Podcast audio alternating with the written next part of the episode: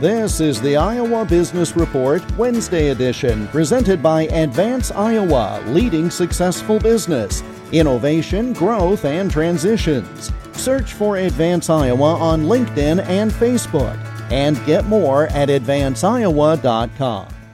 Interest rates are going up, and that will make it harder to service the national debt, according to U.S. Congressman Randy Feenstra of Western Iowa. This is really scary stuff. I know we've been talking about it for the last decade, but it's getting to the point where everybody should be worried. We have $30 trillion in debt. And we've been able in the last couple of years to manage our debt because our interest rates have been near zero. Our interest on the 30 trillion is around 2%.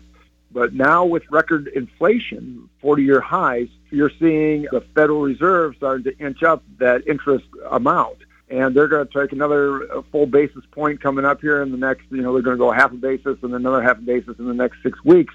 So what that does is all of a sudden you're paying more interest on your $30 trillion of debt. Where does the big squeeze come in is your unfunded liabilities, meaning your Social Security and your Medicare, which in essence plan to go bankrupt in the 12 years. It could be even worse than that when that interest rate increases also.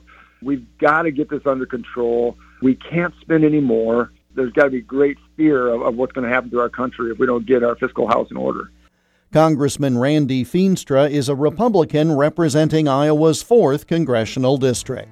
The Iowa Business Report is presented by Advance Iowa, assisting firms in overcoming obstacles and helping identify new opportunities. More at advanceiowa.com and search for Advance Iowa on LinkedIn and Facebook. I'm Jeff Stein for the Iowa Business Report.